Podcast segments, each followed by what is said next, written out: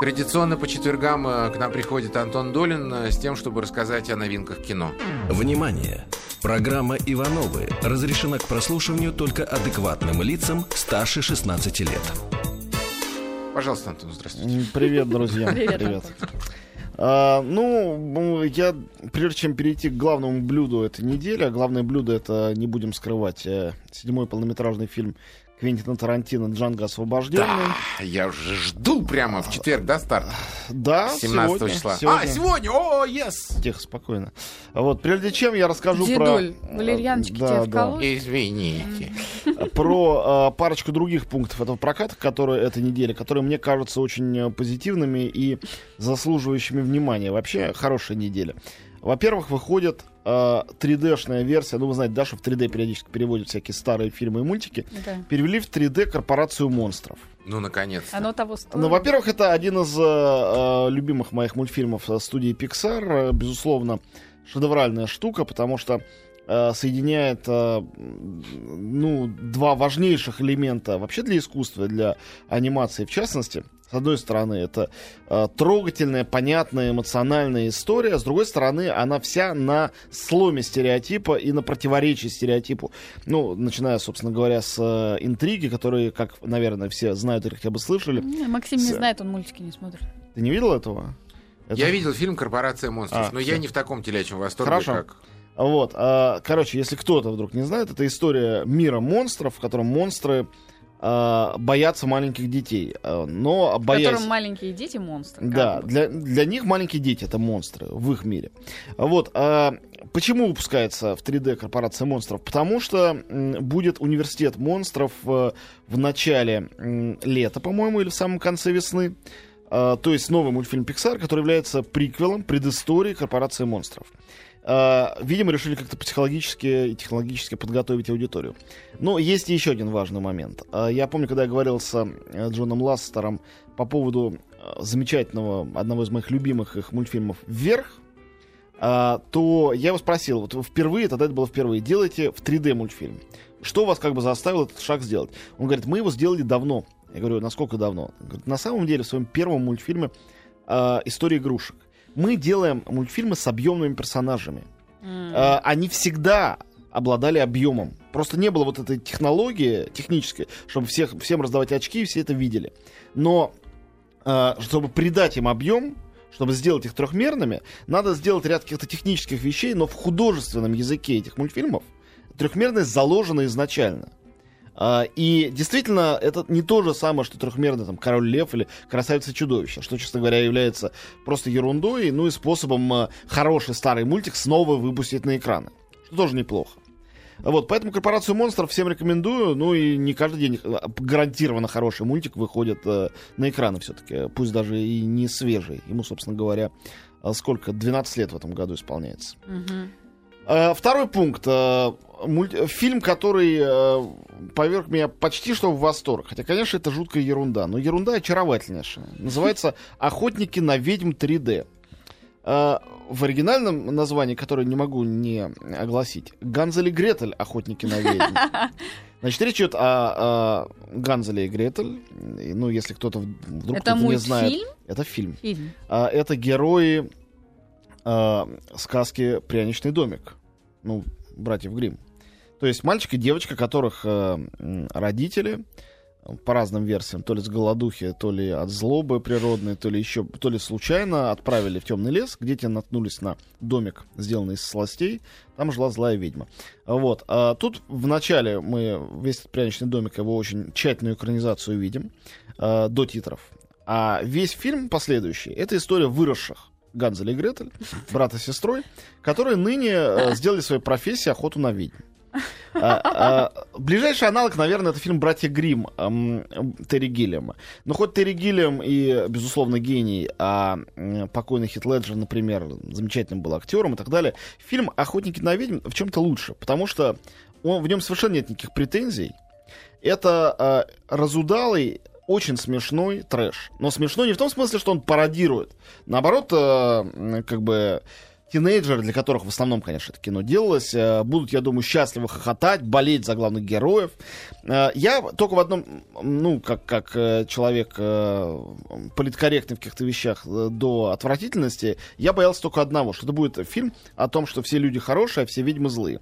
Ну, ничего подобного. По ходу дела выясняется, разумеется, что люди, которым очень нравится хоть кого-то сжигать на кострах, они противнее любых ведьм, хотя ведьмы при этом склизкие, колдуют и э, хотят есть младенцев. От этого тоже никуда не денешься. Вот. э, И что ведьминская кровь есть и в самих этих э, близнецах. Ну, не буду раскрывать сюжет э, подробнее. Скажу только, что автор этой картины Томми Виркола. Это финский режиссер. Автор э, кинокартины «Операция «Мертвый снег» про зомби-нацистов. Была- А, точно, на Луне, на А, Луне. где- Нет, на Луне это был следующий, другой фильм другого А, финского режиссера. Заметим. чё? Вот финна что умеет. Вот, это хороший режиссер, который э, прекрасно знает, что делать с 3D. То есть ошметки ведьминского мяса и крови плещут вам в лицо во время просмотра этого фильма. Это очень забавно. Кайфуха, да. А, Вот. а, э, Джереми Реннер и Джема Артертон прекрасные, по-моему, пара актеров э, в заглавных ролях Ганзеля и Гретель. Есть также э, прекрасная, в какой-то момент даже и обнаженная финская красавица по имени Фамки Янсен. Вот. э, И замечательный Петер Стормер, который играл, кстати говоря, и в э, братьях Грим, потому что его, конечно, профиль носатый идеально подходит для подобных псевдоготических залипух. В общем, э, э, охотников на ведьм 3D, честное слово, всем, ну, кто немножко неравнодушен к подобному жанру, по-моему, я довольно ясно рассказал, к какому именно, я очень рекомендую. Это полтора часа чистого кайфа, не замутненного никакими интеллектуальными усилиями ни со стороны авторов фильма, ни с вашей стороны. Просто удовольствие, и все. И э, переходим э, к Тарантино. Э, Джанго освобожденный. Ну, Продолжаем. Итак, Джанго освобожден. Джанго освобожденный новый фильм Квентина Тарантино. Но о нем, как э, очевидно, вообще о любом фильме Квентина Тарантино уже ходят противоположные слухи. Одни говорят, что старик совсем исписался, его невозможно смотреть, он сам повторяется и всех достал. Другие говорят, что Тарантино вышел на новый уровень э, мастерства и совершенно уже невероятно гениален, и э, к нему уже нечего добавить, а претензии может высказать только законченный кретин. И э, я не очень знаю, э, как бы, как оппонировать и одним и другим, потому что мне фильм очень понравился, хотя, безусловно, он, э, как, в общем-то, и предыдущая картина «Бесславный ублюдка», гораздо меньше мне нравящаяся, знаменует собой вхождение Квентина Тарантино в настоящий американский мейнстрим. Не в смысле в мейнстрим, в попсу, которую делают средние режиссеры. Конечно, он выдающийся режиссер.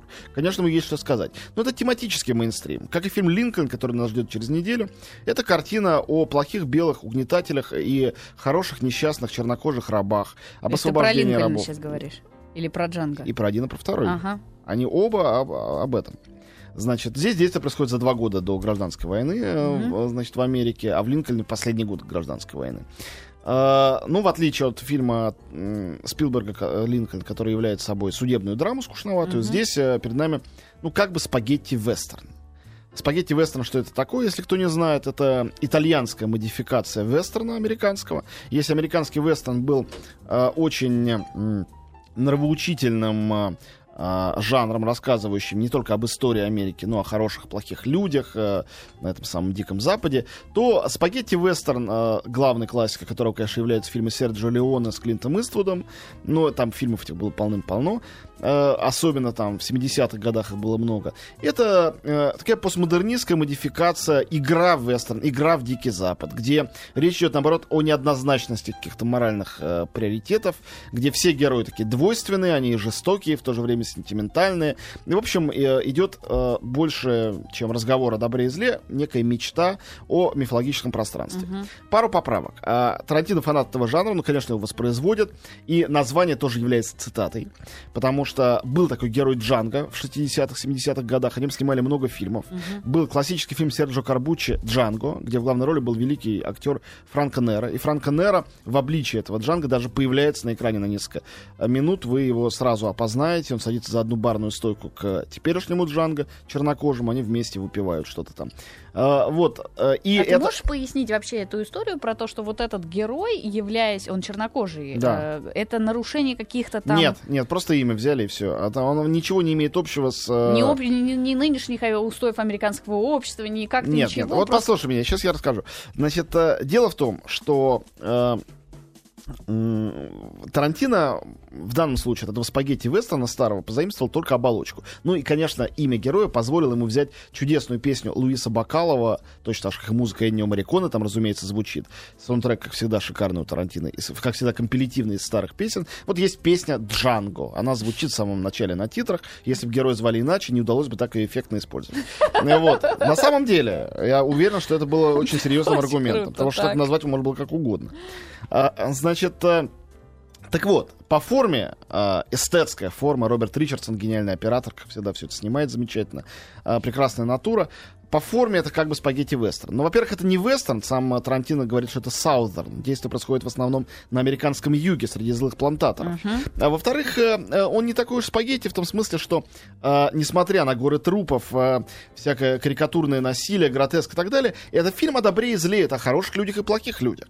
В основном хорошие люди — это угнетенные негры, а плохие люди — это, разумеется, угнетатели белые. Но Тарантино так написал сценарий, как всегда в этом ему нет равных, и не случайно он получил а, сейчас Золотой глобус за сценарий, может и Оскар еще получит. Он написал сценарий так, что при этом самый благородный человек в фильме является а, белым, Мгм. это охотник за головами, доктор-дантист Кинг Шульц, которого играет э, э, Кристоф Вальц. Кристоф Вальц, да, все-таки. Вот. э, а наоборот, главная мразь, самая главная сволочь, это негр.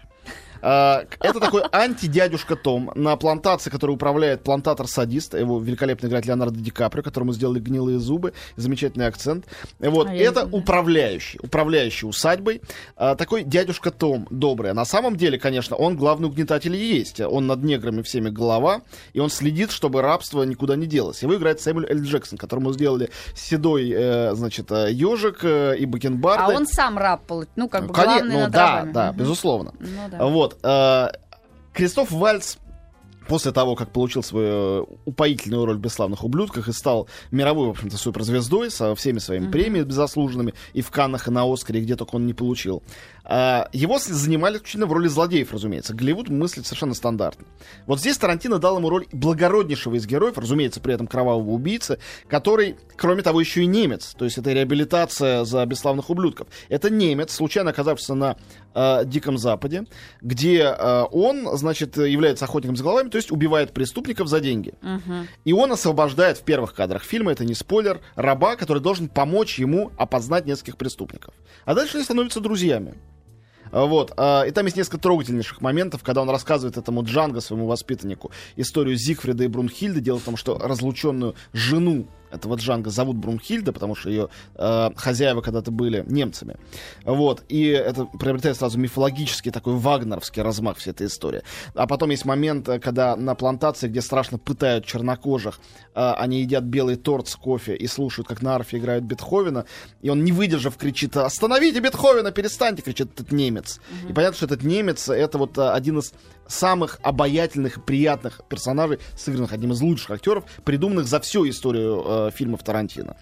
А, Вот. Но хотя, конечно, Джейми Фокс в роли совершенно монументального этого чернокожего, который у нас на глазах преодолевает путь от бесправного раба до настоящего героя вестерна, ковбоя, а, значит, со скорострельными револьверами, которых, конечно, в 1858 году не могло существовать, а, в шляпе, в бордовом жилете и в темных очках, что довершает этот прекрасный образ.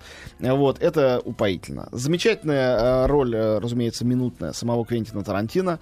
А, Я уже сказал, прекрасный саундтрек, операторская работа. И, в общем, а, а, фильм, который э, является, с одной стороны, конечно, синефильским наслаждением, там полно цитат, которые можно опознавать, но, с другой стороны, это действительно картина, э, ну, как это не абсурдно, может быть, смешно для кого-то из любителей Тарантино прозвучит, картина об ужасах рабства, об ужасах несправедливости и о том, как уже в котором фильме Тарантино показывает, что есть одно пространство, где можно как-то компенсировать ужасы истории и их исправить. Это кинематограф.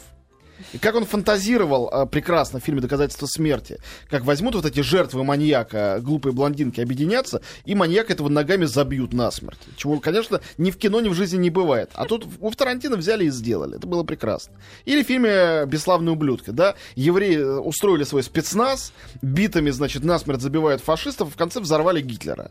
Так ему, так и надо. Вот в кино это можно. И здесь происходит совершенно то же самое. То есть э, чернокожий охотник за головами, который охотится на белых злодеев, их убивает, это э, совершенно прекрасно.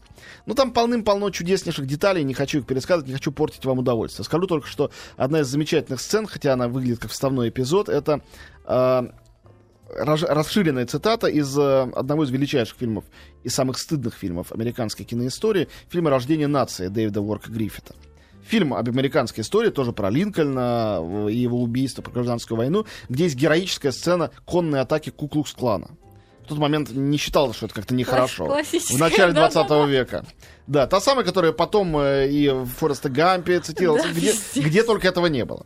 В общем, здесь э, Тарантино сделал упоительную сцену, когда на двух главных героев пытаются охотиться куклукс-клановцы, но у них ничего не получается, потому что у них в, этих мешках на головах плохо дырки прорезаны. И когда они скачут, мешки сбиваются на сторону, и они вообще ничего не видят. Ну Вот, они там это минут 10 по-тарантиновски долго обсуждают. С участием Джона Хилла, прекрасного комика, которого посадили на коня, видимо, специально, чтобы он несколько реплик сказал на эту тему. Вот. э, В фильме полным-полно таких, ну, как бы вставных, но изумительных эпизодов, дико смешных. Хотя повторяю, что мне в нем нравится как раз не то, что он смешной, смешные все фильмы Тарантино, даже неудачные, а нравится, наоборот, его монументальная пафосность э, и его э, гуманистический, не побоюсь этого слова, посыл. Поэтому Джанго освобожденный э, советую абсолютно всем, э, особенно поклонникам Тарантино, но э, есть у меня подозрение, что даже не поклонники Тарантино, считающие его излишне жестоким, циничным человеком, совершенно напрасно считающим, э, возможно, понравится Джанго освобожденный, потому что здесь э, э, мы видим человека, который, конечно, с э, молотом и в одной руке и карабином в другой, но защищает традиционные ценности. Он занимается именно этим, чем занимаются и все, собственно говоря, выдающиеся американские режиссеры, одним из которых Тарантино, конечно, является.